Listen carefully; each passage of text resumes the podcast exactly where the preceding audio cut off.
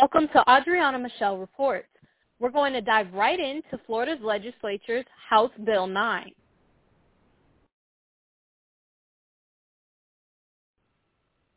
Florida's COVID-19 daily case numbers may be going down, but that has not stopped scammers from preying on consumers. Scams advertising special access to treatment and PPE are being found on social media. Representative Ardian Zika has a bill working its way through the legislature to stop false narratives from being published regarding access to COVID-19 treatment. The Republican representative's measures establishes criminal penalties for knowingly spreading misleading information regarding a pandemic. Representative Zika says the legislation will send a clear message. This piece of legislation sends a loud and clear message to the fraudsters. The Florida House of Representatives will protect Florida consumers against fraud during a pandemic. This bill will operate similarly to measures already in place to protect elderly and disabled persons against exploitation. However, instead of covering specific demographics, the bill will cover the entire general population. Passage of the bill would make dissemination of false vaccine information with specified intent classified as a third-degree felony to discourage fraudsters. Senator Zika says the scams are convincing due to their appearance. They often use authentic-looking but fake websites to lure unsuspecting consumers into paying for vaccines or appointments that never materialize.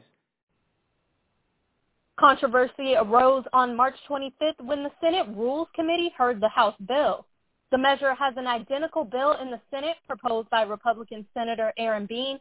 Senator Bean opted to pick up the bill's House version to be heard in the committee, straying from the usual process. Several senators on the committee expressed concerns about the bill bypassing the floor and heading straight to the committee. Republican Senator Jeff Brandes says the bill is not controversial. It's how the bill got to the committee. We're, this, this is a non-controversial bill that would easily have gotten unanimous consent on the floor. And the fact that we're bringing it to rules, and when uh, probably 30% of the bills that we heard today, we could have done that and just taken the House bill up and moved them out. But we don't. We substitute them on the floor and send it back and, and pass the bill out. We just pass the House bill. I'm just trying to understand what doesn't smell right here because I'm concerned about that. Senator Bean says the process was done to speed up approval and minimize impact to consumers. Despite concerns, the measure passed the Rules Committee unanimously and is moving on to its second reading in the Senate. The Florida Attorney General's office experienced a sharp increase in consumer claims.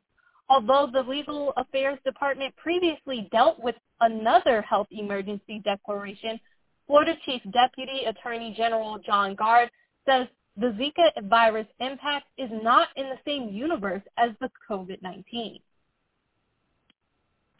The Department of Legal Affairs Consumer Protection Division has had more than 14,318 consumer contacts related to COVID-19. To put that in context, the typical named storm directly impacting the state of Florida causes less than 3,000 consumer contacts. Um, in other words, COVID-19 has caused the equivalent in consumer contacts of more than four named storms directly striking the state of Florida over the last almost year. The department has received numerous tips on scams regarding shortage of masks, gloves, and personal protective equipment since the start of the pandemic. Florida's COVID-19 death toll is over 30,000 and scams continue to evolve.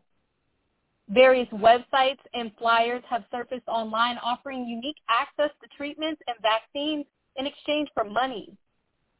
Advertisements even go as far as giving appointment dates.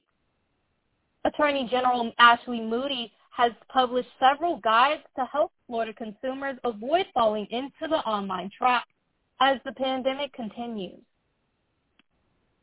That if we educated consumers early enough, we could avoid some of them being scammed.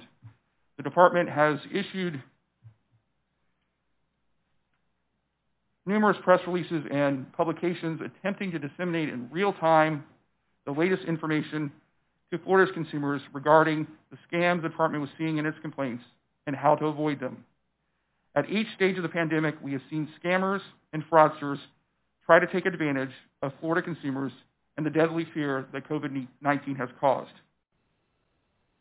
As summer approaches, the Attorney General believes scams will increase as more people become eligible to get the vaccine.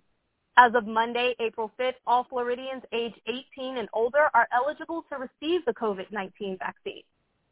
Attorney General Moody advises people contact their local health department for information regarding the vaccine to ensure accuracy and encourages consumers to stay away from third-party registration websites. For more information regarding COVID-19 scams, subscribe to Attorney General Ashley Moody's newsletter. And for vaccine pre-registration, please visit myvaccine.florida.gov. Thank you for tuning in to Audriana Michelle Reports, and stay tuned for our next podcast.